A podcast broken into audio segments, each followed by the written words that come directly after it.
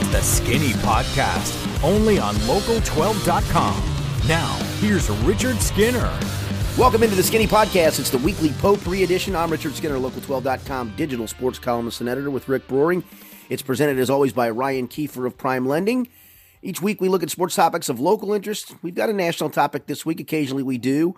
Uh, we're going to talk some Bengals, some college basketball. We don't have a gambling segment this week. There's stuff to gamble on. I made a few wagers on a golf tournament this weekend, but we're not going to bore people with that. We'll do a lot of stuff next week leading up to the Super Bowl. And of course, a segment you can ask me a question on any topic, sports or otherwise. Just go to Twitter, do the hashtag Ask Skinny Anything Rick. You and I are doing this podcast crossing our fingers that our power doesn't go out where we are as the, the sleet and freezing rain come down all around us. Um, we're kind of in a winter wonderland at the moment, but uh, it is what it is. And we're kind of in that week in between the Super Bowl where we still got to talk to these guys. And really, I'm not sure if there's a whole lot of fresh storylines out there. Yeah, it's kind of funny because you get to this point where it's like, it's the biggest thing in Cincinnati sports, maybe in my entire lifetime. The Bengals are in the Super Bowl. What a great time to be talking about sports in Cincinnati. And then you try to come up with topics for a show like this, and you think, not a ton of ways to hit this that haven't been done already. So, or, or that we're not going to do next week when we start talking a little bit more intensely about the matchup. I mean, it's too early right. for that, in my opinion. Exactly. And I, and I would agree. We'll break down the game in full detail next week. We'll get into all of our bets and everything that we're going to put money on for that game. But for right now, I, I think when I looked back at the win over the Chiefs, Skinny, the thing that kept coming back to me was how good Lou Anarumo and his defense were in that game, particularly in the second half. And it, it made me kind of wonder, in spite of the Bengals ranking 17th in points allowed, 26th in passing yards allowed, 19th in DVOA, which, if you don't know what it is, go look it up, kids. It's a big football guy term. They have twice defeated Patrick Mahomes in the past month. Yep. They gave up 19 points to the Raiders in the wild card round, 16 to the Titans in the divisional round. They've forced seven turnovers in the playoffs. Is this Bengals defense lucky? Are they confusing opponents with smoke and mirrors right now? And Lou Anarumo is like the greatest defensive coordinator ever? Or are they just vastly improved since maybe the midpoint or even later in the season? And they are now incredibly underrated. You know, I, I will go back to, to, to training camp. I, I, thought this defense had a chance to be really good, statistically better than what they are. But the one place, the, the places they're really good is think they're good in situational football. That if you're up a couple of touchdowns, they're going to let you drive the field and, and, use six or seven minutes off the clock, and that does hurt your stats and it hurts the points allowed. But but it also it's playing situational football, and they're they're really good situationally in the red zone. I mean, they're really good when teams get down in there of of more not more times than not, but but more times than most teams, limiting the other team to a to a field goal and not giving up seven. And for when you have an offense like the Bengals have, when you're trading your seven for their three a couple of different times starts to add up a little bit, and, and then you can play more situational football. On um, that first point, yeah, what does that say to you? Um, that's a good question. I, I think it, it it says to me that um that they're willing to give up certain things between the twenties and thirties but that they're good enough when the field gets condensed to stop you. Um, yeah, it shows. It. Listen, they don't have a lockdown corner, right? Chidobe Awuzie is a really good player. Eli Apple's played better as the year gone along, and I love Mike Hilton as a slot corner. I think he's great. Jessie Bates didn't have a good year. Now, part of the playoffs is Jessie Bates has had a really good playoffs, so that, that that's helped. That the guy who last year was the best safety in the NFL, according to PFF, who didn't play well during the year, has elevated his game significantly in the playoffs. You know, Vonn Bell is not a great coverage safety. He's a nice player and he's a veteran leader and he's a winner and all those things. In the linebackers, I like Logan Wilson. He's not in the Pro Bowl conversation for a reason. I like Germaine Pratt. He's nowhere near close to that. And, and on the defensive front, that group's been pretty good.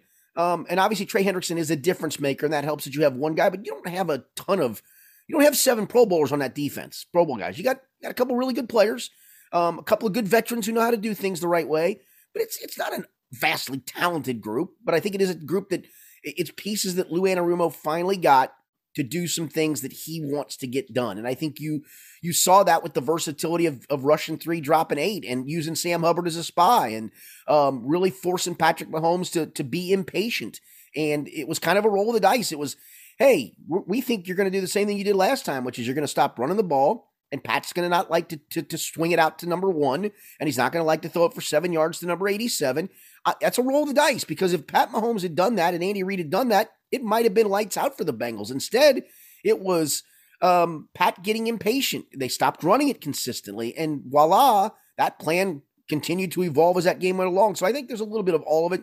I've always thought a lot. You know, you know me on this. I'm not just saying this now because I've said it long. I, I think Lou Anarumo is a good coordinator. Uh, he just was dealt a terrible stack of, of players the last couple years.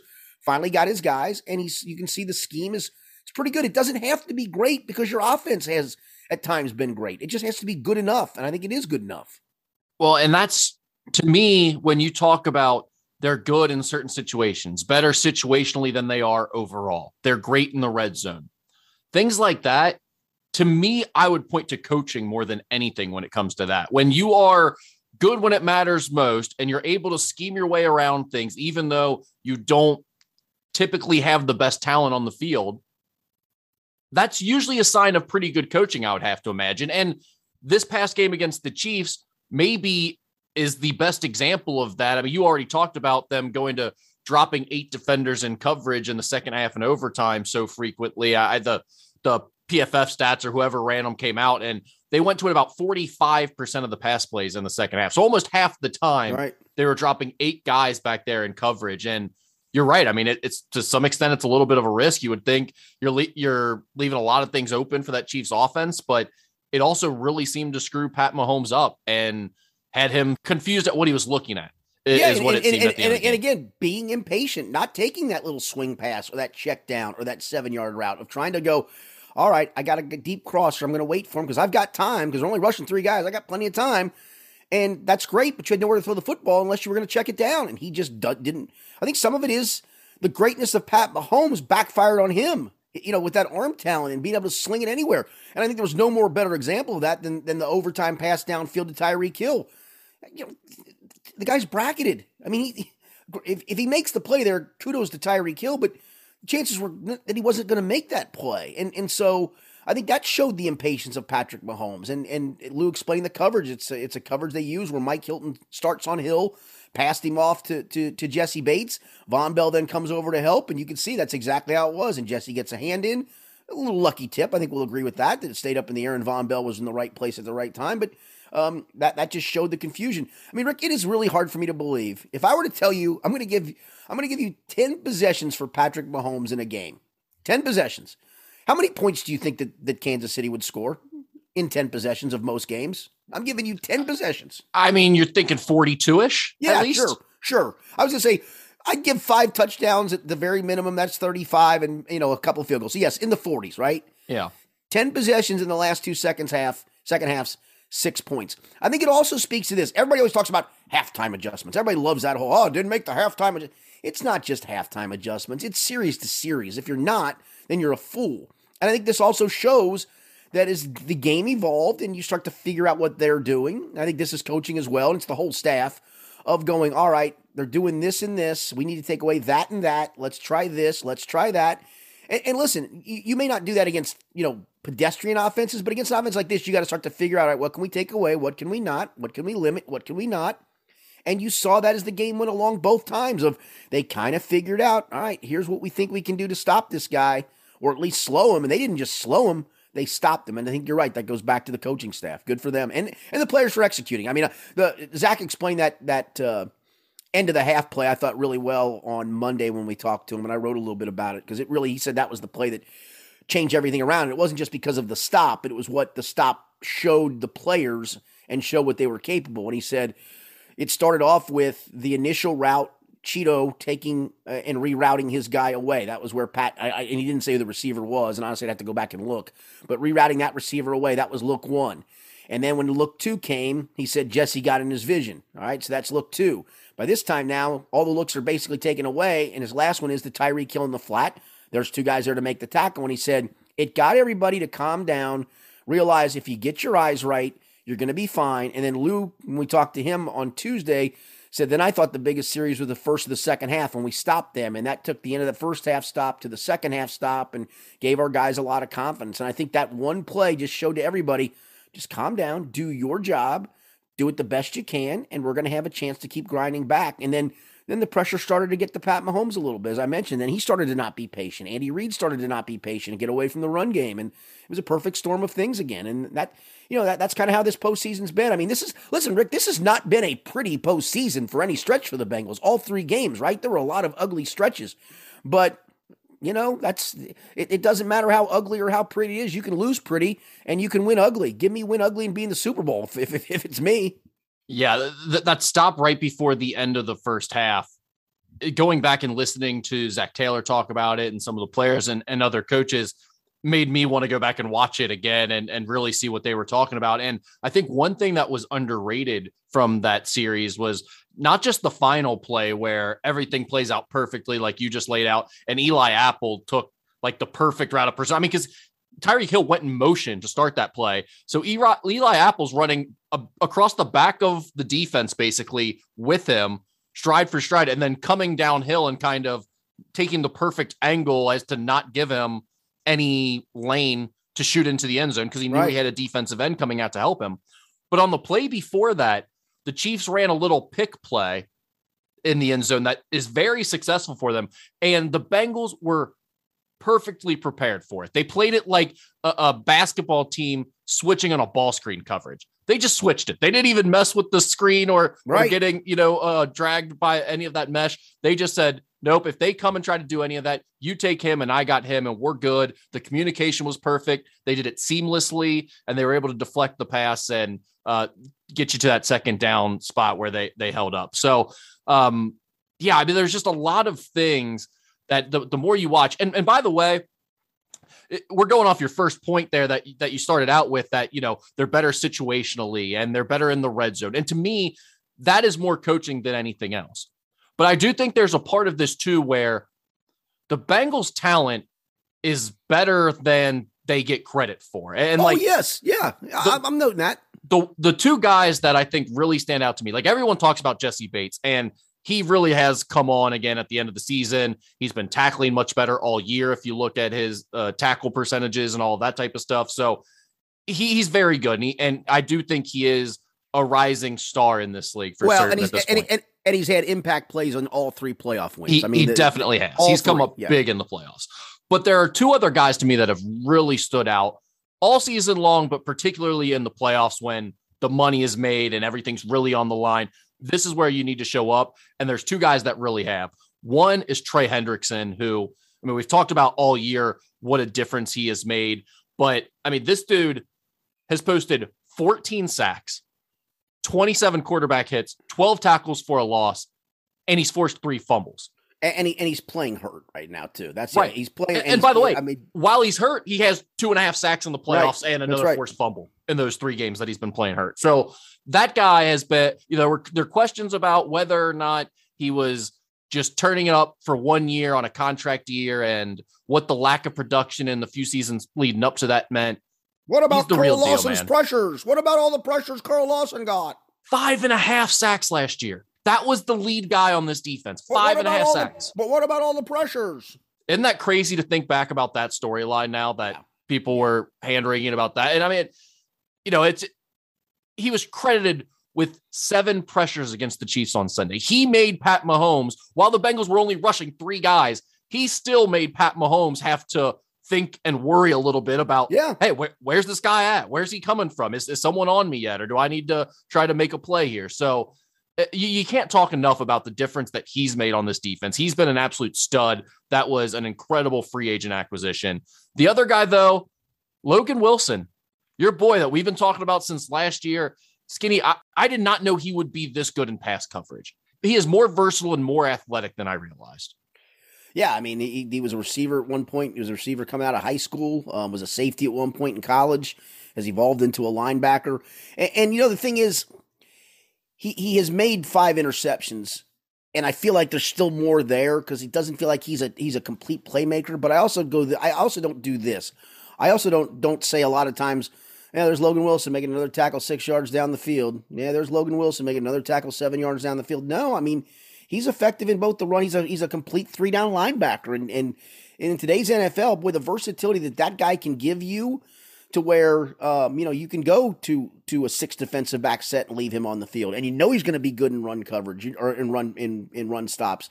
You know he's going to be in the right place at the right time. He's wearing the the the headset and having to get guys in in right looks, and that can't be understated either. So, yeah, I you know he's been he's been everything you could have hoped for, and they kind of rolled the dice there, right? Of after last year, they didn't make any moves at linebacker and decided Logan's our guy, Germaine's our guy, and it's worked out well that's just the thing. You heard Zach Taylor talk about his versatility too, like you were. But in addition to running the defense and being a captain and having the headset on and getting them into all their stuff and all that, it's amazing what he can do both against the run and against the pass. And he's great in the red zone. And the one thing you pointed to, which is it's not seven or eight yards down the field, he seems to really process things fast and get yes. to the point of attack. And to me, I mean, really, that and being good in coverage at this point are two of the most important things you can get out of a linebacker if you're going to try to play them three downs, like you're talking about. Those are the keys. Those are the guys that are able to do that. And he appears to be one of them. I mean, he is he is legit special, I think, at this point. I mean, he's not the best of the best in the NFL. Like you said, he's not up for the Pro Bowl this year, and he's probably not quite in that breath, but he's right in that next tier, I think. Yeah, I, I, certainly don't notice him in a bad way very often. And there's a there's a lot to be said for that at that position. No doubt. No doubt. Going back to the original question, is there is there more to this defense in your opinion, or is it mostly that? Lou Anarumo has been really good and a couple of these stars have really stepped up in the biggest moments. Yeah, again, I, I think some of it was he was able to, and he, he, mentioned it was within concert with the personnel department. But but this is his stamp too on it. Of they wanted guys with position versatility. They wanted guys to be. I mean, I've talked about this before. They wanted to have a guy like Trey Henderson, who, believe it or not, can occasionally drop. A guy like Sam Hubbard, who he can play around with and put at middle linebacker as a spy on certain circumstances. Um, a guy like Mike Hilton who can blitz off the slot, but is also good against the run and a solid slot corner. Um, you know, I, yep. I think all the position versatility is what they wanted to get out of all these signings because that's what he was been wanting to do with the defense all along. He couldn't do that with Carl Lawson and Carlos Dunlap. And I go back, I, I don't want to piss on either one of those guys. I don't. Um, they were both at times really good players, but they were fairly one dimensional, get up the field and try to cause havoc in the. Well, you can exploit that sometimes. And Carlos didn't like to drop, and they never did drop Carl. And I'm not telling you you always have to do it, but if you're gonna gonna run some different blitz packages, you know everybody always talks about you got to blitz more. Well, you got to blitz more in the right way and have the have have the confusion, not just rushing eight guys for the sake of rushing eight guys. Sometimes it's showing eight guys, dropping two guys they don't expect to drop into zones where the guy wants to throw the football and if you don't have guys that can do that, then then that stuff doesn't work either. So I think a lot of it is is is the versatility that they've been able to get either through the draft with Germaine Pratt and, and Logan Wilson. Um, uh, and, and, then through obviously uh, through free agency, and and I, I, think it's been important that he's gotten guys that, that do the things he wants to do. Uh, it's probably something that's not talked about enough in football is finding personnel that fits your system like that's more of a basketball thing i think that we talk about right. a lot right? When you're recruiting in college basketball or in the nba and you're you're trying to play to a certain system there's a lot of coaches that you know well he may get talent but he doesn't get guys that play the way he wants to play as well. And then other coaches are really good at that. You know they don't get the best of the talent but they get guys that fit their system perfectly. I think this is a good example of that. The bengals had some talented guys and some talented guys that they had to move on from because one, they didn't fit the, the system, and two, they didn't seem overly bought in on right. the new system and the new That's way of doing part. things. Yep. And once they made those changes and they got the right guys in there, this defense has really taken off. And I, I you know, I was never too impressed with them when they brought him in. I didn't really get it to begin with, and I, I he's a little more conservative for my liking, especially early on when he first got here. But you can't say enough about what Lou Anarumo has done this year. He's been really impressive. I've been a big fan of his from from from day one. I just ex- enjoyed the, and maybe it's just because I've enjoyed the exchanges with him, the way he tries to lay things out and, and help you understand what they're trying to do.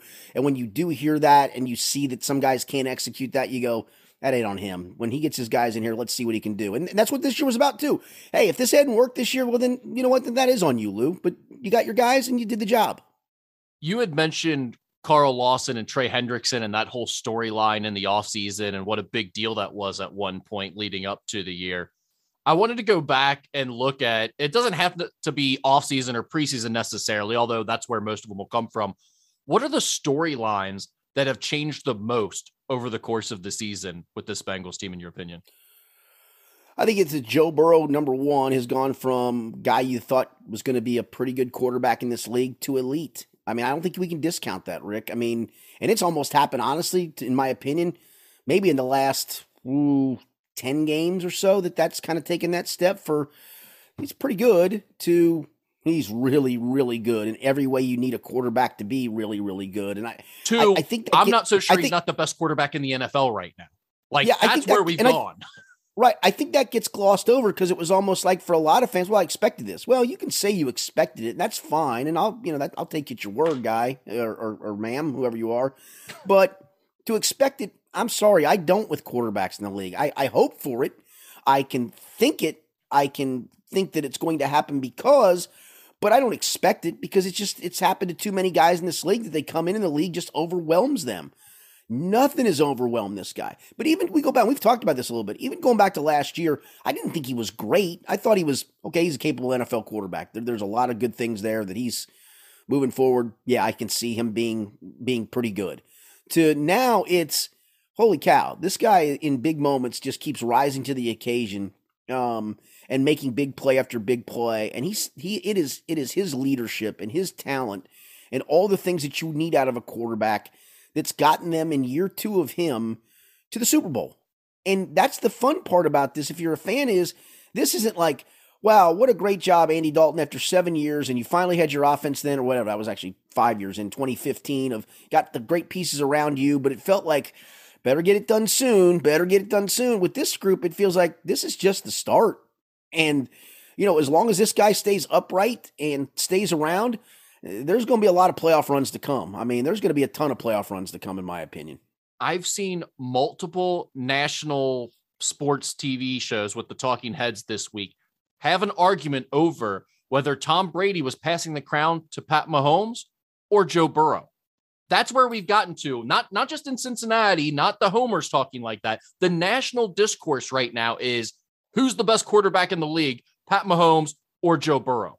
Uh, and not like a, a group of three or four or a tier. We're talking about those two guys being the best quarterbacks in the NFL right now. And I think one thing that's been overlooked is the, the, progress of Joe Burrow over the course of the season, how he has evolved. It has been a real process. It wasn't just like you said, oh, yeah, this guy's clearly great right away. I mean, at one point, and this was close to middle way of the year, we're talking about he's leading the NFL interceptions. Right. Is that a problem? What, why does that keep happening? Where does he need to get better in those situations? Then we also had the, the conversations about, man, doesn't seem like he moves very well in the pocket. Man, it seems like he's moving a lot better in the pocket. Now he's running and making plays on key third downs and looking for those opportunities to run. Skinny, I'm to the point where physically I don't think we've gotten everything out of this guy yet. I think his knee is is getting to the point where he's not thinking about it anymore. Finally, he's he's about back to 100% physically, but I think we could still see more of his playmaking ability and getting out of the pocket and running as a, a designed option or even just something he sees from the defense when they go into man and they're not spying him or whatever.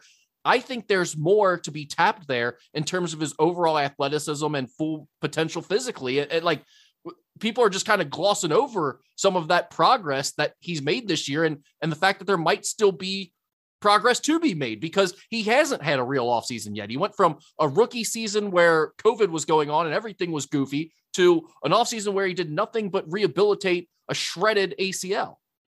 I think the other thing for him too is the more he plays and sees something for a second, third time, yes, the the better he is. And I think you can go back to even at LSU, right? His first year at LSU, he wasn't all that great. He was okay. He was pretty good um, you know, nothing portended what was going to take place his senior season where he just had all those gaudy numbers. But I think, and he's talked about this, the more reps I get, the more comfortable and better I feel.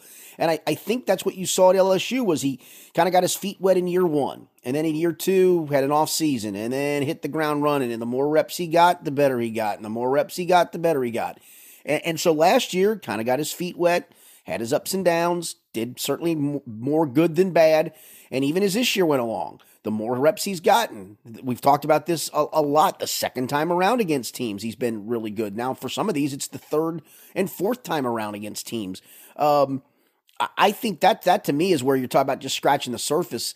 You know, he's now going to start to look back at, at all this NFL tape he's got on all these NFL reps now of knowing what throws can I make, what throws can I not make, and you know, I, I asked Brian Callahan this on Tuesday uh, about his ball placement and his accuracy. And I said, you know, you can see it with the completion percentage. I said, but how more important is it uh, how much more important is ball placement and, and, that kind of accuracy than having the big cannon for an arm? And he said, I think it's the big differentiator. Um, it is making those those throws in the right place or leading a receiver um, more so than just having physical arm strength. And it's not that he doesn't have arm strength. I think he's got a really good arm. It's not Josh Allen, Matthew Stafford, Pat Mahomes, Aaron Rodgers, Justin hoses. Herbert, yeah. yeah, Justin Herbert. But and he's Brian even said he said I think I think being more accurate is more important than than having that. And I think I agree with that. I mean, I, I still go back to the seminal throw for me was that route to Ja'Marr Chase in the Tennessee game. I wish I could explain why that was a harder throw than it looked, and yet it was an easy throw because he knew exactly where to put it, and Chase knew exactly where to run the route. And that, that you know, I, I don't think a lot of quarterbacks make that throw. I really don't. I think they they throw it flat or they sail it over the guy's head because they can't put it in there with the right touch at the right time. I I, I think that's what makes the guy special. Yeah, t- touch and accuracy. It's like having uh, change of pace and body control in basketball. You know, like there there's more to it than just straight speed.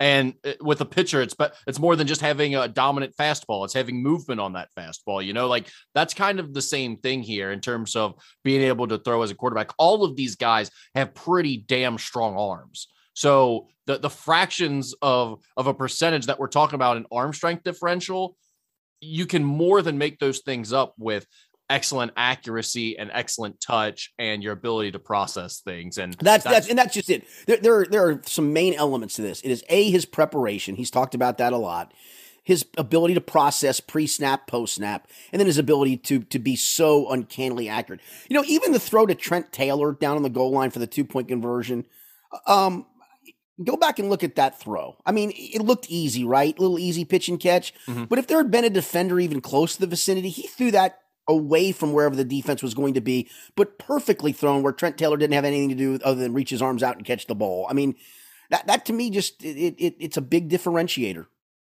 Okay, the, the most obvious storyline from this season that has been going on the entire year. I saw people tweeting about it even during the Chiefs game. It was the Ja'Marr Chase and Penei Sewell debate. I mean, obviously, we know where this stands. I don't think there's any chance in hell that they're where they're at if they don't have Ja'Marr Chase on this Agreed. team, skinny. But where is this whole storyline at at this point, in your opinion? Is there anything to, is there a final verdict or anything that needs to be added to it? No, um, I, I, thought it was the right pick all along because that's the guy that changes your offense more than anything else. It wasn't, and that was the other part. It's not like they didn't address the offensive line, right? They went and they got Riley Reiff, and that that solved the tackle situation on paper at that point in time.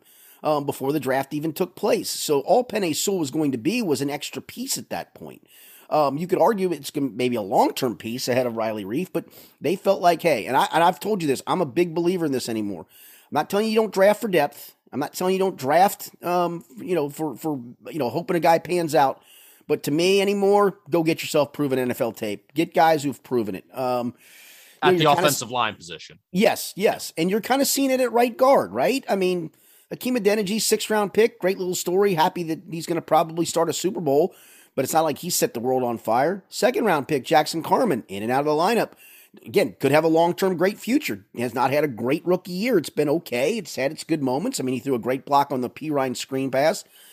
And then even hell, their best offensive lineman this year is probably the left guard Quinton Spain, who had proven NFL tape, was on the street for whatever reason, didn't fit somebody's scheme, system, etc. And and you bring him in, and he's proven that he can do the job in the NFL. And I'm just in that camp anymore of I'm just not wasting high draft collateral on offensive linemen. I'm just not. I'm going to go get proven NFL tape, and and and I think that's the that's the way to go. Well, and that debate's not coming to an end anytime soon. It's going to be a constant conversation for this franchise in the offseason because they have to address the offensive sure, line no question. now. And a lot of people I saw Pro Football Focus today tweeting about a couple of the top offensive linemen available no, in this year's draft. No, and exactly. I mean, to me, that just does not make sense for where the Bengals are at. They don't need more unproven guys to shuffle around the front of that offensive line and try to continue to figure it out years down the road. They need one at least, if not two, plug and play, immediately ready, get you to compete at the top of the NFL type offensive linemen. Hello, Ryan Jensen, Tampa Bay Center. Welcome, welcome to the party. Skinny, give me another one. Do you have any other storylines? Well, the, the other one, the other one to me is easy. It is listen. You hoped Evan McPherson would be a capable NFL kicker, right? You hoped it. Yeah. But I mean, you talk about a guy that's made a huge difference on this football team. I mean, a huge difference. Um, and we've talked about this. I mean, he, I think he scares coordinators on the other side of the ball when the Bengals get to the 50 and, I think Paul Daugherty was doing a piece or has written a piece. I've not seen it if he did, and I've I've talked about this. I've written about it before of of how much he does put the fear, like Justin Tucker does, of defensive coordinators. And Lou was asked about, you know, when you got a guy like that on the other side, he said, you start to think about not in terms of getting a stop, you're thinking in terms of getting a negative play, and that's a tough place to be as a coordinator because it's hard to dial up negative plays. Because usually, if you're dialing up negative plays, you can maybe get one, but that also means you're probably exposing yourself to a big play by the offense. So that's you're taking some that, risks, right? That's what an Evan McPherson has done, and so not only is he, is he made those long range, but he's made game winning kicks. Um, I thought Darrin Simmons made a really good point that he said I think he learned something from from missing the kicks against Green Bay that he thought he made the one he didn't and and he learned that that sometimes you know this you just got to find a way to bounce back from that because it's going to happen in the league and boy, is that kid not bounced back in a big way. And it was hard to even blame him for those two, right? He doinks the upright from 57, and he thought he cleared the other one from 49, and, and it looked like it went straight over top of the goalpost. So even even in his failures, you go, pretty good effort. kind of liked it. I mean, hard to fault the kid for it. Um, and he's been nothing but clutch ever since. And you look at it, the Bengals have the most lethal end of game combination in the entire NFL between Joe Burrow and Evan McPherson. Yeah. It is legitimately striking fear in the hearts of opposing coaches and defensive coordinators. And we've saw, seen that. We saw exactly how Andy Reid tried to handle the end of game situation last week, and it ended up costing his team as a result. But eh, eh, I mean, multiple times, people are worried, and, and a lot of it stems from Joe Burrow, first and foremost. He's the one that has to move them into position. I understand that.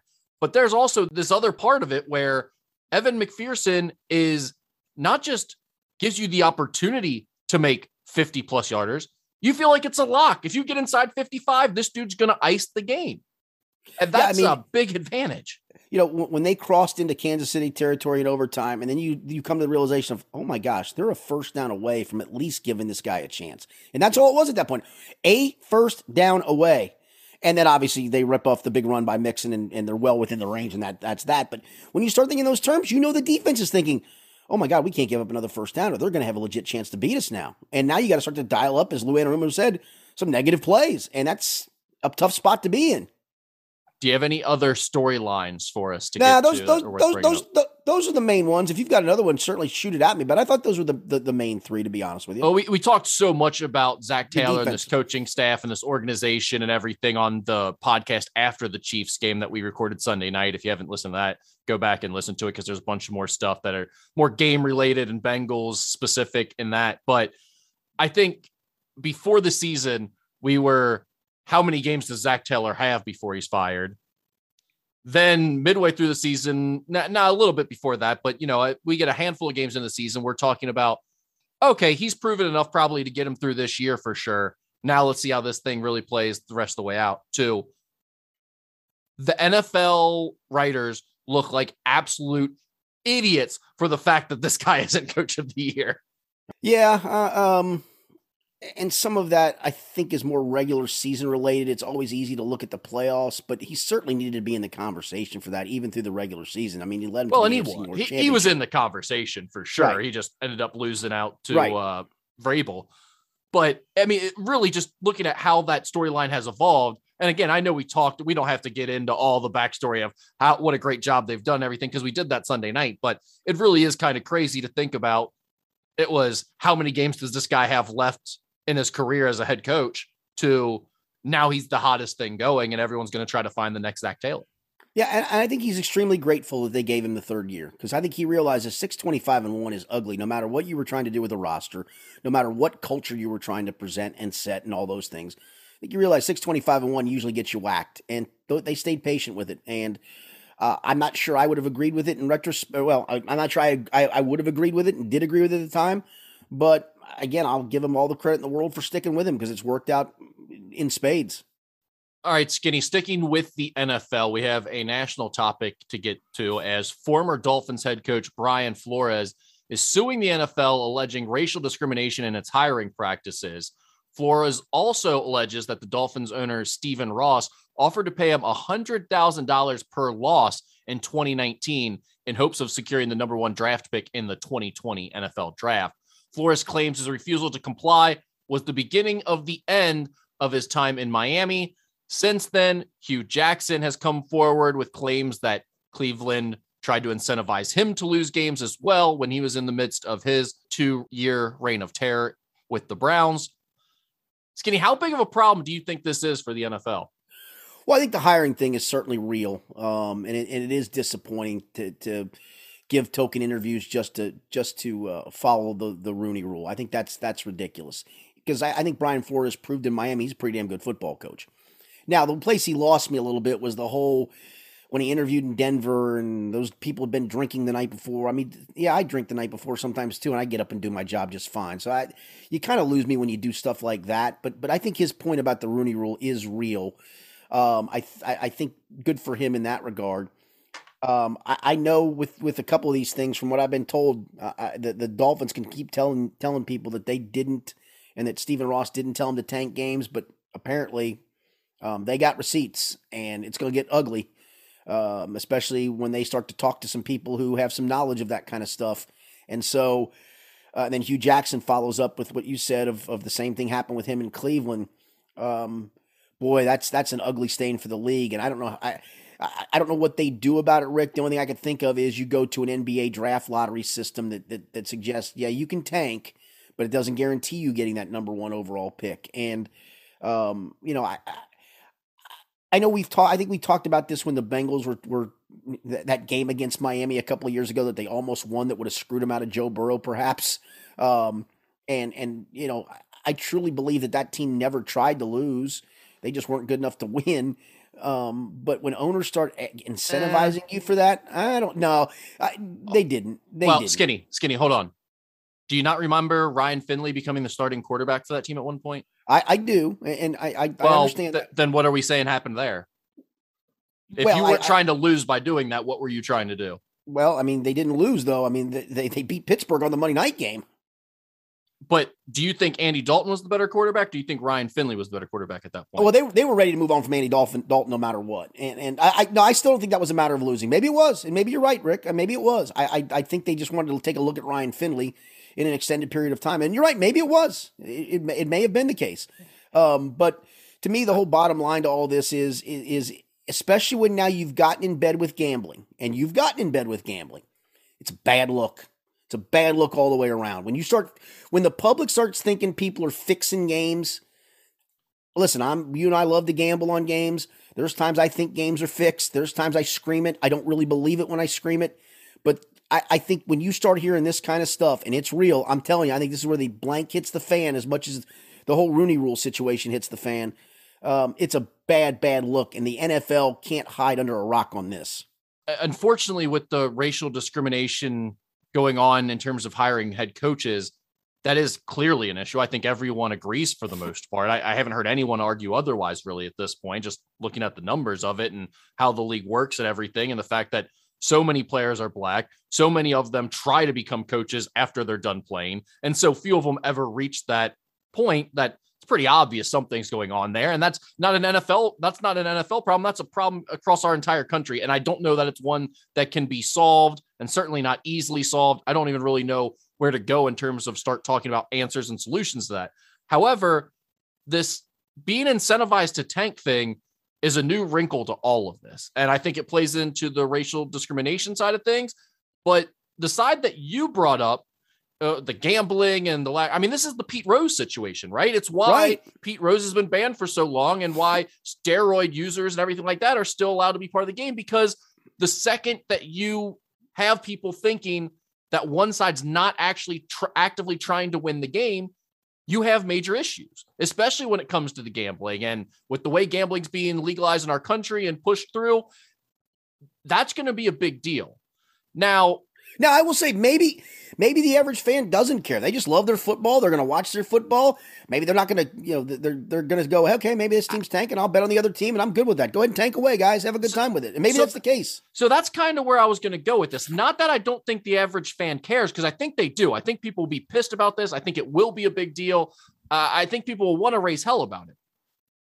But I also look at it from the perspective you brought up is we always talk about games like this. In fact, the reason most bettors bet the way they do in the final few weeks of the season are because oh, this team has nothing to play for, or that team's going to be tanky. They, we already talk about this stuff openly. We already believe it's going on. So I, I guess finding out that it really is going on and they are intentionally trying to lose the game does change things to a certain extent. But does it really? And, well, and ultimately, yeah. if they don't do anything about it, what what is really going to change? Are any of us really going to do anything differently? No, we're going to continue to bet on the games. We're going to continue to watch the games. We're going to continue to go to the games and spend our money. I mean, look at the playoffs that just played out in front of us. That right. was as good of a show as you can possibly have in sports. The playoff games were fantastic throughout the entire. The first week was bad because you had all the chalk winning, which is what you wanted because it set up all the great games that we had in the the latter rounds. But I don't think it really matters all that much when it comes down to it, or that it really changes anything. I no, guess. I, I, I think what it ties into when it ties to the Rooney Rule is, and and we don't have any other specific examples at the moment, but it is two black head coaches who apparently were asked to tank, right? Yeah, and, and to get and, other draft picks, and so that that that that is a that's the worst look of all. Of hey, you tank in order to get us better draft picks, and then I'm going to fire you and hire the white guy. Exactly, that's what it looks like and that's where it really looks bad and that's where it probably is it's at its worst and it ties back into the not having enough minority head coaches. The problem with that skinny is i don't know that that's going to be fixed. I don't know that the people in charge of fixing that are going to care. I don't think we can rid our country of racism very easily. So i don't know exactly what changes about that as crass as that is to say and i do think the lack of integrity and the games potentially being fixed plays to a larger audience. I do think more people will take a stand about that and will care and will try to do something about that. The problem is, I don't really know that it matters, and I don't really know what can be done to change the, it. Yeah, the only thing I can think of to change it is you go to a lottery system instead of a slotted system. Yeah, and I mean, do you really think that's better? I, I think it would. I mean, look at the NBA. I, right, but the NBA very rarely do you get an impact draft pick. You occasionally do, but but I mean, for the most part, it's again, it's guys who've done it in the league, you know, changing teams on on you know max contracts that, and, that are the difference makers. And yet, you have all these teams tanking. All I know. the time, is, it seems like half the silly. teams in the league are tanking. Right, which is a, which is silly. Right. I mean, most so of the teams anymore are built on veterans, not on rookies. The the issue I'm I worry about with the lottery is it gives almost everyone hope that they can be the first pick. If you're in the bottom half, yeah, but yeah, but, chance. Right, but the, but but a big part of this is though, I think you saw it this year, is you would do it only for non-playoff teams, right? But there were so many teams this year, Rick, towards the end that were in the playoff hunt. It, it, it you know, and then then there's the you know eight to ten that aren't. You're talking about for the NFL. Yes, yes, yeah, yes, yeah. yeah. So I mean, if you do it for the non, that, that's who would make the lottery. It would be the non-playoff teams or the or the lottery teams. Um, I just don't see there being widespread tanking in the NFL if that's the case, because so many teams were in the playoff hunt this year.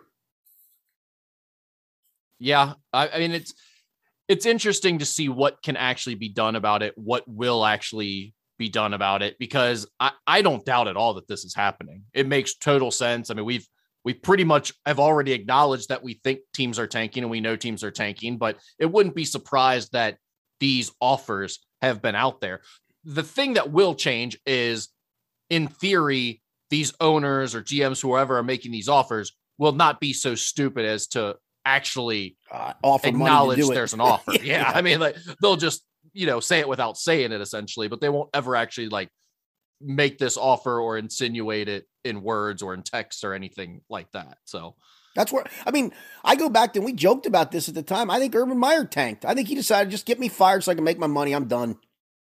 I don't disagree. I'm not so sure that didn't happen with a local regional basketball program recently. Mm, maybe. You got anything else on the uh, NFL and Brian Flores situation, Skinny? That's all I got for now. Skinny, we do have some college basketball to talk about, though. And I've got a little buy or sell segment here for each of the local teams. And we'll start with Kentucky. Buy or sell Kentucky as a Final Four team? I'll buy it um, I do it a little reluctantly because I still, I still am not quite sure But I also look around the rest of college basketball, and I haven't seen enough Gonzaga. I know enough of them to know that how dominant they can be. But if right now you're going to try to sell me that Purdue is a one seed, which they are, I think, um, and so that would be technically, you know, if you want to just go by the seeds, that's a Final Four. If you want to tell me Purdue's a Final Four team, I can tell you I think Kentucky's a Final Four team. You know, Kansas, I think with bracket matrix I looked at yesterday morning is still a two seed. Kentucky snuck up to the two seed line. Yeah. If you're going to tell me you think Kansas is a Final Four team, I can tell you Kentucky's a Final Four team. So I, I just don't see that. And, and while Auburn's really, really good, I'm just telling you, Rick, they got an easy SEC schedule, and they've parlayed a little bit of that. I mean, most of their hard games have been at home. They're not playing Kentucky twice. They don't return to Rupp Arena. They got Kentucky at home. So um, I think Auburn's really good. I think Baylor's really good. I think Gonzaga's probably the best team, but they've been beaten along the way. I just don't think there's a bunch of teams out there where you go, oh, there's a huge tier here and a big drop there. So yeah, if you're going to sell me on Kansas and and, and Illinois maybe and and and Purdue and even Baylor as a Final Four team, I'll buy Kentucky as a Final Four team. Right. I mean, Baylor's lost three of their last seven. We've seen they can be beatable. Uh, the Kentucky Auburn game, I think if you go back to that before the injuries happened, Ty Ty Washington right. goes down. Um, Sahvir Wheeler get hurt in that game too. Yeah, he did for for a, for a brief yeah. period of time. Yes. Yeah, I knew someone else went down too. Kentucky was in control of that game early on. And when the injuries happened, it changed the game a little bit. But I don't think there's anyone who watched that game and thinks Kentucky versus Auburn on a neutral court is heavily favored towards Auburn in any stretch of the right. imagination if Kentucky's healthy. Um, Purdue, you already mentioned, and I agree with you there. I think Kentucky's better. I mean, Gonzaga, we don't really have a good measuring stick of where the teams are at right now to compare those two teams. But any of the other teams you want to throw out there as current one seeds, which by bracket matrix is Auburn, Gonzaga, Baylor, and Purdue. Right. There you go. Kentucky is right there with them. And there is no more impressive win this entire season in all of college basketball than what Kentucky did last Saturday at Kansas.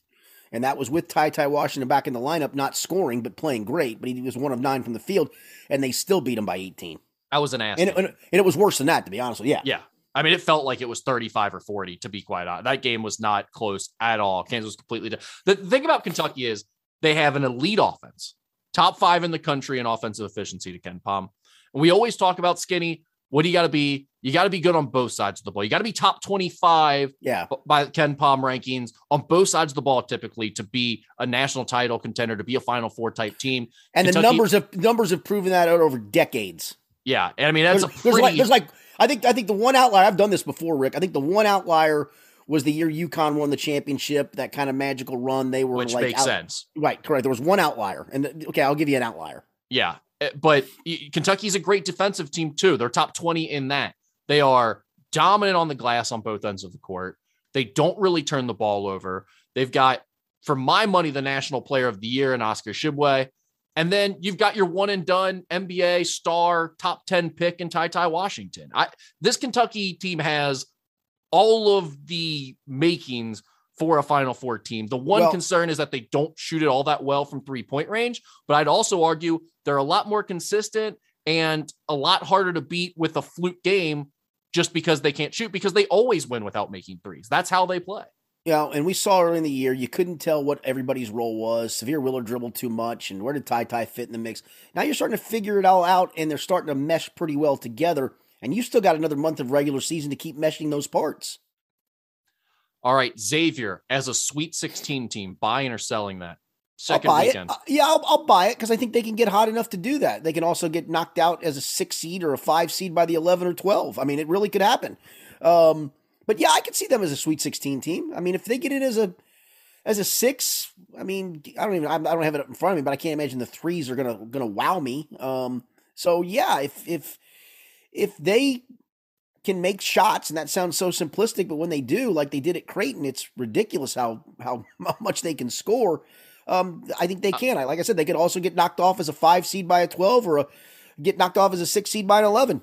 I'm not saying this to argue with you or shoot down your point, but it's just random because you said that, and I was looking at bracket matrix. The three seed line is weirdly very strong right now. Is it okay? Yeah, okay. Villanova, Duke, Wisconsin, and Houston. That is a pretty good three. All four of those teams yeah. are pretty yeah, damn good teams. Are Final yeah, Four contenders, in my opinion. And Wisconsin, Wisconsin even has a National Player of the Year contender too. So uh, that is that's a tough three seed line to be looking at. But your point still stands, and I totally agree with it. The thing about Xavier is they have experience. They are a bit of a buzz saw when they're at their best. I mean, they look like a top 10 team in the country at times. I mean, that second half that they put together against Creighton this weekend was ridiculous.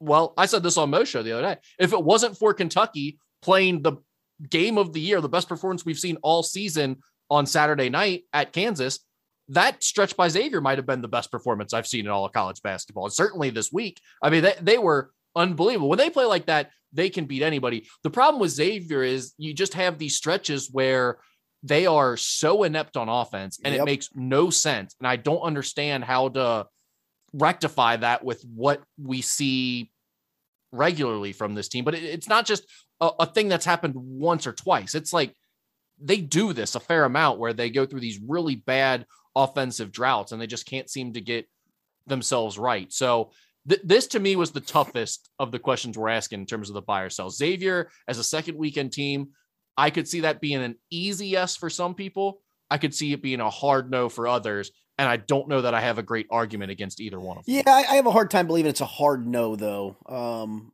I don't know if it's an easy yes either, but I yeah, I don't I don't think it's a hard no. Fair enough. I think the, the, the, arguments against Xavier are, like we said, just way too inconsistent, too many droughts where they just can't score at all. And then I would also throw in there that too often looking at the matchups for them against, I don't feel like they have the best talent on the floor. I feel like most games the other team has the best player and maybe the best one or two players. All right, uh, Cincinnati, Skinny, are you spying or selling Cincinnati as an AAC tournament contender?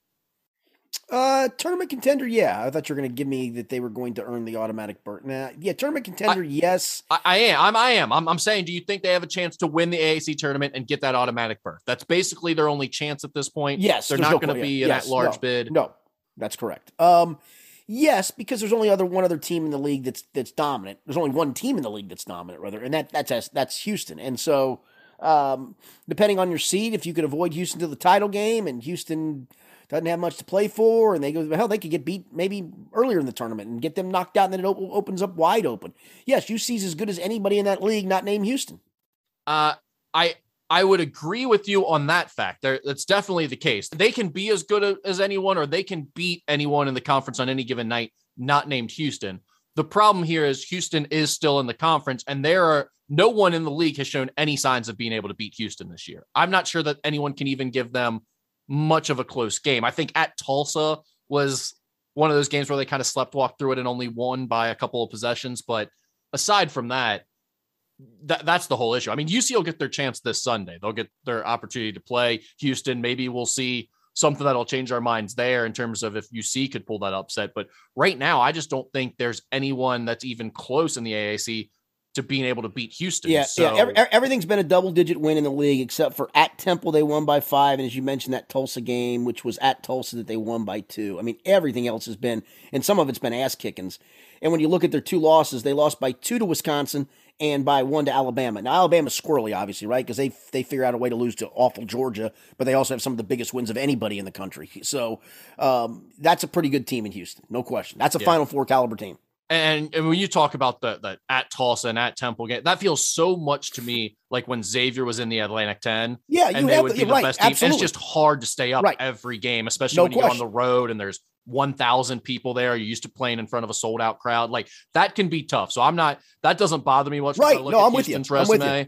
I'm with uh, you. They, they're dominant in that conference. So I think UC is, you know, I'm not saying they're as good as anybody else in the conference, but they can definitely beat anyone else in the conference. So they could get to the finals if they avoid Houston. I just don't really think they have much of a chance of beating Houston. No, but but then you go back to you know does Houston have some maybe depending on where things sit do they have that, that real incentive to win the damn thing? Maybe yeah. they don't. Well, and they well, get they set the someone out or something if they right, have right. guys nicked up. So I mean, I guess it's possible. And then finally, we've got NKU as a Horizon League tournament contender. I'm buying. Um, I'm gonna I'm gonna flip this on you here though.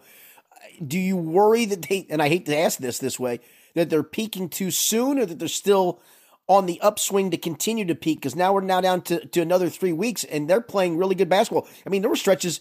I had a buddy of mine that texted me just crapping all over him for the for the performance for a chunk of the Cleveland State game, and yet NKU turns around and ends up winning that game um, handily in the end. So, uh, you know, they're getting some really good wins. You can tell me it's at home. That's fine. It doesn't matter. They were the top dog in the league.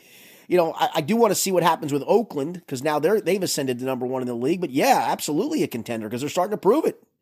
Yeah, to me, Oakland is heads and shoulders above everybody else in the conference in terms of talent. Cleveland State might be right there with them in, in terms of consistency and winning and all that, but Oakland is by far the team that I don't think NKU matches up well with. We'll see that that game's supposed to be played tonight. We'll see if it happens given the uh, weather situation. But um, and they still not banged it yet, which surprises me because right. UC obviously UC obviously got banged tonight early oh. yesterday against Memphis. So well, Northern Kentucky t- toughness is just different. Skinny, you, we're built well, different in the eight five nine, as you know. You're, you're, talking that right now, Chief. We'll see where it goes. yeah, by the time progresses. this podcast is out, right. it's probably going to be right. whacked. But I will tell you, they took us kicking and screaming because we wanted to play the game. Dude, That's exactly right. There's no doubt. I mean, I was saying it was cancel culture that got us.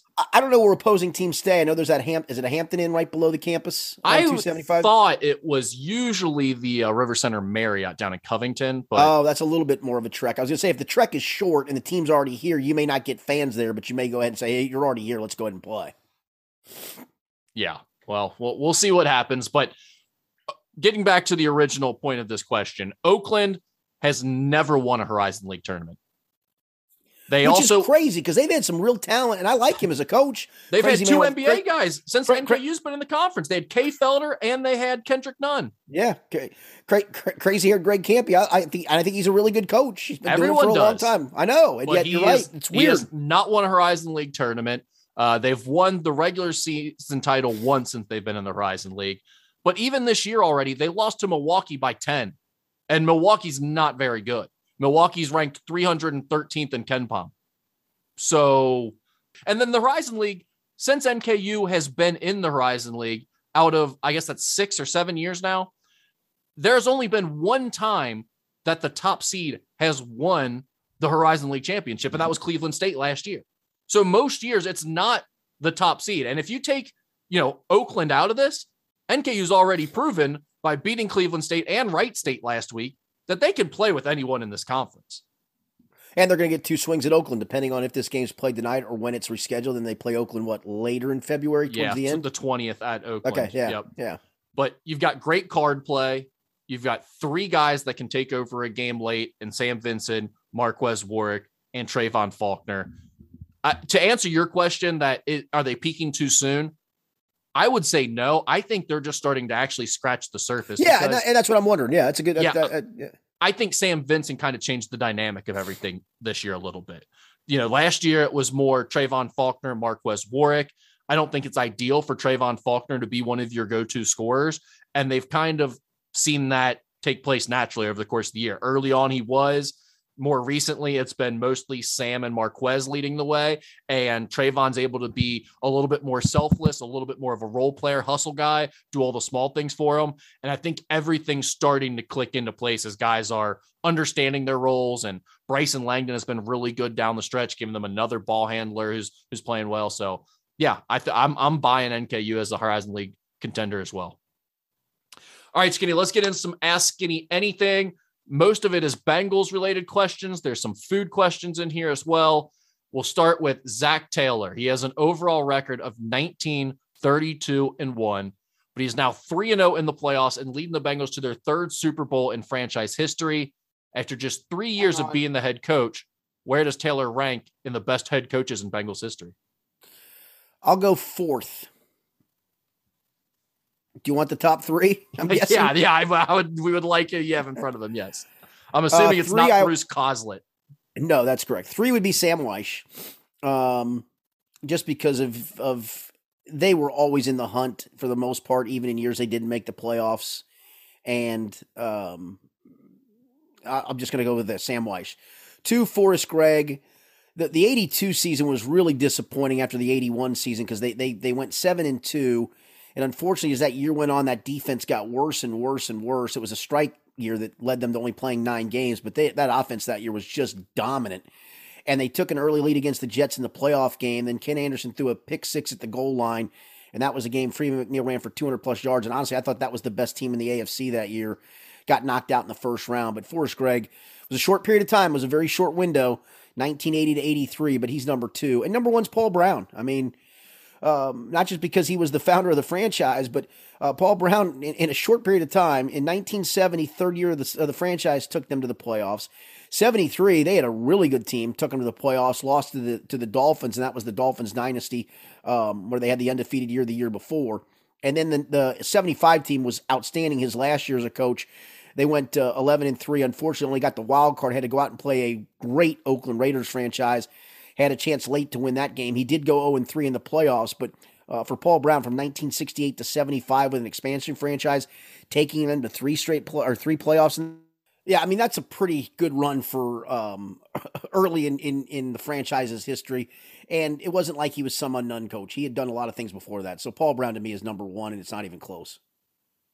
All right, uh, is it more embarrassing for guys to be posting their Wordle scores or their reaction videos to the Bengals winning? Skinny, you, have you got caught up in the Wordle craze? Do you know what that is? I I I, you know, I, I do know what Wordle is, and I have not gotten caught up in that craze. I, I probably could. I got caught up in the Sporcle craze at one point, and thank goodness I got out of that wormhole because I could get in that wormhole for days on end. um, I've not gotten in the Wordle one yet, but yeah, I yeah, posting any of that stuff to me.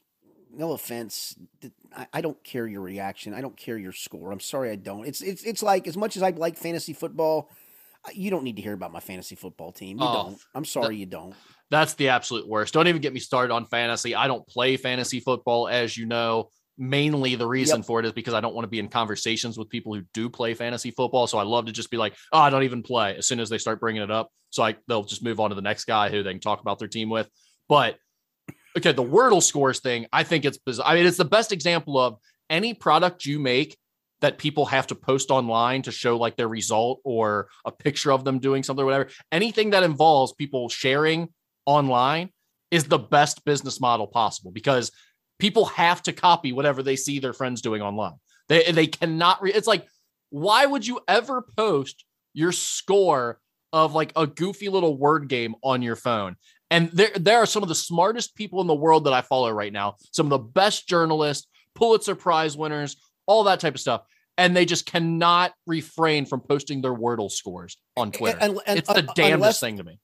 Uh, unless they're in some kind of a league where you got to post the score and the best one wins money. Uh, it's totally optional. It's totally optional. You don't even have to do I, it. I, I, re- I, realize that. Yeah, it's um. I, I just cannot believe. I mean, these are people that are hugely accomplished people that have done really big things, and and you look at them and you you think of them of like kind of cool, put together people that you know know how to not embarrass themselves. And look, I'm not, I'm caught up in the, the content wheel, right? I mean, I'm just constantly running on that little treadmill, putting out content. I don't, I'm not embarrassed usually by much that goes out there. And it doesn't really bother me. I'm, I'm all for anybody posting whatever they want to post for the most part. I'm just shocked at how many people are not embarrassed by posting their scores from Wordle. And on the same token, I'm surprised there are so many grown men that like to set up a camera in front of themselves, like right before the end of the Bengals game, act like they, they say it's a reaction, but in reality, when you set up a camera intentionally on yourself and you know it's there, you're acting for the camera. Like you know, you're you're setting it up. It's not someone filming you. Those videos I understand a little bit more. You catch your your buddy or your friend just losing their mind. They're maybe they're funny. They're someone who's a little bit of a character. That I can understand. But these guys who set up their cameras beforehand and then like act into the camera, you got to admit that's a little weird. That's a lot weird. it's a lot. Who's more embarrassing to you, the Wordle score guy or the reaction video guy? I'll, I'll go Wordle score guy for sure. We're, we're yeah, Wordle score guy in my opinion, no question. Okay, I think that's more embarrassing too, but I also think the reaction videos are a little bit weird. And I'm, I'm surprised at some of the people that I've seen post their reaction videos. I'm all for the Bengals and the fandom stuff; it's fun, but it's just surprising to me some of the ones I've seen. Uh, then there was also a story on Local 12 Skinny about two Bengals fans who were scheduled to get married next fall. They've now changed their wedding date to the Super Bowl, and they're going to have a Super Bowl Bengals watch party. They're huge Bengals fans. What do you make of the Super Bowl watch party as your wedding. Are you okay with that, or do you think that's a party foul altogether Yeah, to make people attend your wedding yeah, on the Super Bowl? That's a part. Yeah, no, no, uh, and honestly, I, I, I'm not coming to your wedding to watch the Super Bowl. I'll, I'll come to your wedding, but I'm not going to do it to watch the Super Bowl. I want to watch it from my house. I'm sorry, Right. I'm that guy. I'm that guy. Yeah, I.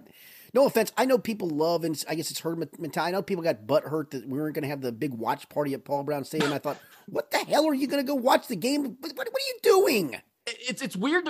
Who wants to go do that? Watch it with a bunch of strangers where you're uncomfortable and potentially dealing with the elements like cold and who knows what other weather. Like, who doesn't enjoy watching the game either in the comfort of their own home or with who they typically watch the game with? If you, if you got like you know a lot of people have their watch party they do it with their family on a regular basis. That makes all the sense in the world. Yeah, why a would you want to be in a a handful? stadium? Yeah, right. A handful of people. Because here's the thing at the wedding. You know what's going to happen at the wedding, right? And this is the guy that you're going to get casual fan who's there because of the wedding, doesn't know much football, and is going to just say something stupid a couple of times. It's almost like just sh- shut up, just shut up, please, oh, shut up. the amount of stu- stupid comments that are coming out during that wedding watch party, that doesn't even Oh, make the list of why I think it's a bad idea. And yet that would be more than enough to keep me from ever going to this. yes, I- no question. I just No can't question. imagine asking other people to come to my wedding on Super Bowl Sunday like they didn't have plans that they might, you know, like they might have family or friends that they want to watch the game with. Right, Why would you ask them to come to this? Yeah, it's a little presumptuous. I'm not going to lie. Yeah, I, I think that's And I a- haven't ordered your. I, I, I, and, and at that point, you go. You know what? I haven't ordered your place setting yet, and I'm not gonna. Have a Eh, good day. It's like I'll, I'll send you a gift in the mail. You'll get it through Amazon here in a couple days. But other than that, that's really going to Exactly. be my the extent of my involvement in these proceedings. Um. All right, chicken wings on game day. Are you a flats or a drumsticks guy, Skinny? I'm both. I, I don't mind either one. The, the obviously the flats there's a little bit more work, but I, I kind of like that ripping of the of the tendon there and kind of like cleaning down the one side of it. Uh, I, I'm I'm good either way. The, the the the drumsticks are usually meatier in theory, but you can get some some flats that are pretty meaty sometimes too. So yeah, I I don't really have a preference. I'm, I I can do either or. I'm with you on that. I don't discriminate, but I think I've become a flats guy. I think I prefer the flats for whatever reason. They just seem to taste better. They're, they're they, they, like I said, they can be meat. I just I, I like that feel of just kind of ripping and and taking one side, you clean that off, you clean off the other side, you throw it down. The drumstick you can't completely clean off, and I always feel Yeah. guilty that I've left a little meat where I don't mean to leave a little meat. I feel guilty for that.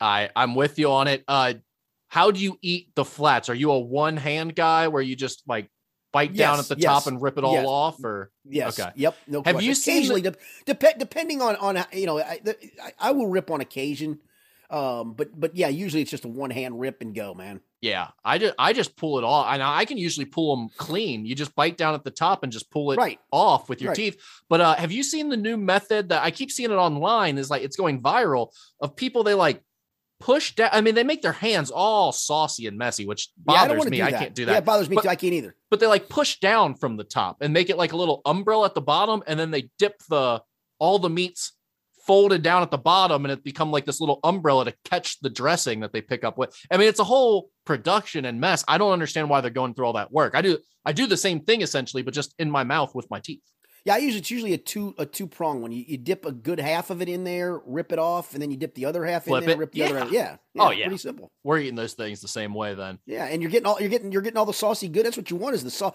That's the one thing I do do like about the drumsticks, and I've told you this before. I just love uh, Buffalo Wild Wings medium sauce. I could I could literally drink that. I could, you could make that a cocktail for me, and, and I would drink it. The one thing I will do with drumsticks is even after I've cleaned it off, there's still it feels like there's that little gristly thing at the end. It's still worth dipping into the sauce, even as you kind of gnaw on it, because you're getting more sauce than meat. So it, it's still pretty good. It's a pretty good trade off. skinny what are your must-haves for your super bowl spread Um, it's those hanky panks for sure. yep A- and um, we'll do some kind of probably skyline dip. That's usually what we would do. Yeah. So uh Doug, one of my buddies who's in a group text with me, pointed pointed out the And idea mi- that for what reason we're mozzarella stick people on that. We hardly ever eat them other than that day of the year. For maybe it's just we we buy a bunch of you know frozen uh, snack items for lack of a better term. And so yeah, it's hanky panks, wings, um, uh, mozzarella sticks, and then usually a skyline dip. Pretty simple. Are you a big mozzarella stick guy? I mean, I know you just explained how often you I- eat them, but I yeah, I am. I, I I- I I don't order them as much as I used to. There's certain places that make them really really good. Certain places that don't.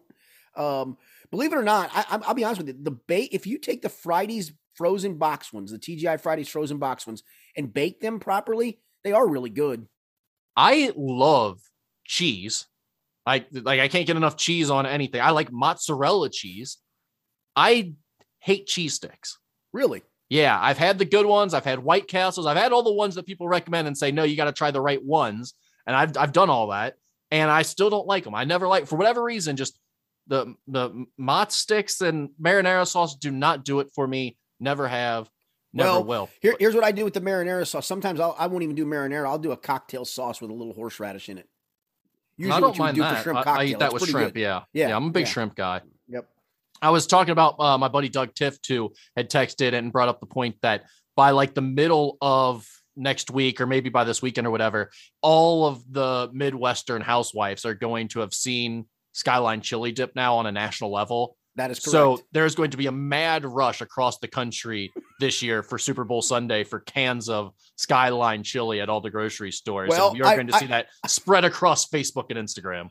I, I've done about three to five national interviews in the last two days at different stations across the country, and each one of them brought up what is the best way to eat it. And I told them about the dip, and they didn't understand what I was talking about. I said, just Google it, you'll find a recipe, and you'll thank me later for it. So we'll see if those people do it. Yeah, no, it's it's going to be everywhere. It's a it's a great point, and it's going to it's already like one of those things that's kind of um cliche at this point around here. You know, I, I always say it's played out. Like you have Skyline Dip in everything you go to around here, and everyone says they're obsessed But with it. but but let me just tell you this: it is pretty damn good. it's good. It's good. I, I mean, I do not dislike it. I'll always eat it if it's an option, but it's definitely down my list of favorite dips at this point, just because it's it's played out to me. I have it so often now. Um, but we- we're big dip people. Like I'm doing wings 100%, but the the number two thing for me is just dips, and I, I'm fine with just doing multiple dips. I don't even need other extra sides in there. Just give me like a It's queso, a guac, and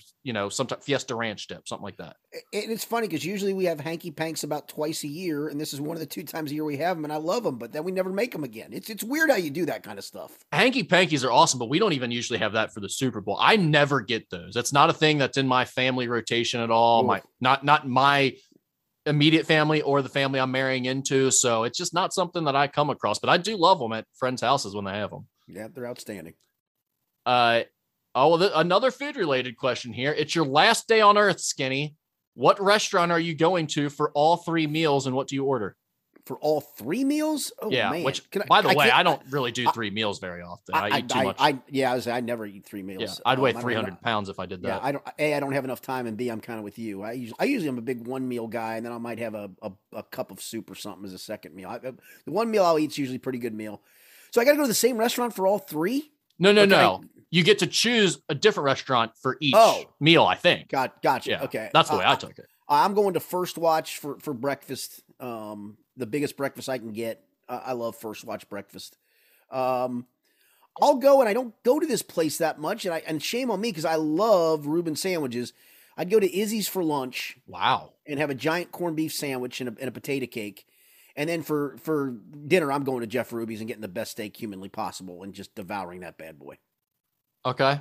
I like that. I think I would go to Mokka down here in Newport for a get a grinder for breakfast. I'm not a big breakfast out guy, to be honest with you, but First Watch is still my favorite. Yeah, I I like some breakfast spots, but I'm like we talked about. I'm usually not doing all of the meals in a day, so the Right. meal I usually skip is breakfast. Yeah, me too. Um, so yeah, I would probably do Mokka and get a get a grinder. Or if I'm choosing my favorite meal type for breakfast, it's probably sausage, gravy, and biscuits. So somewhere that has great that. But Mokka is kind of my favorite spot. There, the go to is the get a grinder. For lunch, I'm doing Rio Grande in Newport, and I'm getting a ground beef chimichanga. And, it, and at this stage in real life, we'd both be dead. Yes, and I'm absolutely just crushing chips and queso and guac. Right. And, you, and, and you'd be dead. Yeah, and my sodium would be through the roof. And I, like you said, I'd probably be dead. But then for dinner to polish it all off and just send me into cardiac arrest, I would go to O'Bryon's and get the breaded spicy garlic wings. There you go. I know you love them. Yep. It's outstanding. and at that point, you you would be dead. So you're right. If that's the last day on Earth, that okay, I'm dead at that point. Yep. That's that's really Drop really the, the, only way to do it. drop the fork and keel. That's right.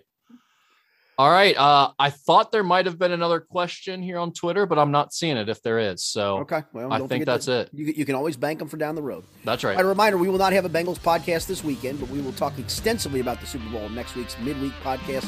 So be sure to join us then. For Rick Broering, I'm Richard Skinner. It's been the Skinny Podcast, the weekly 4 3 edition presented by Ryan Keefe.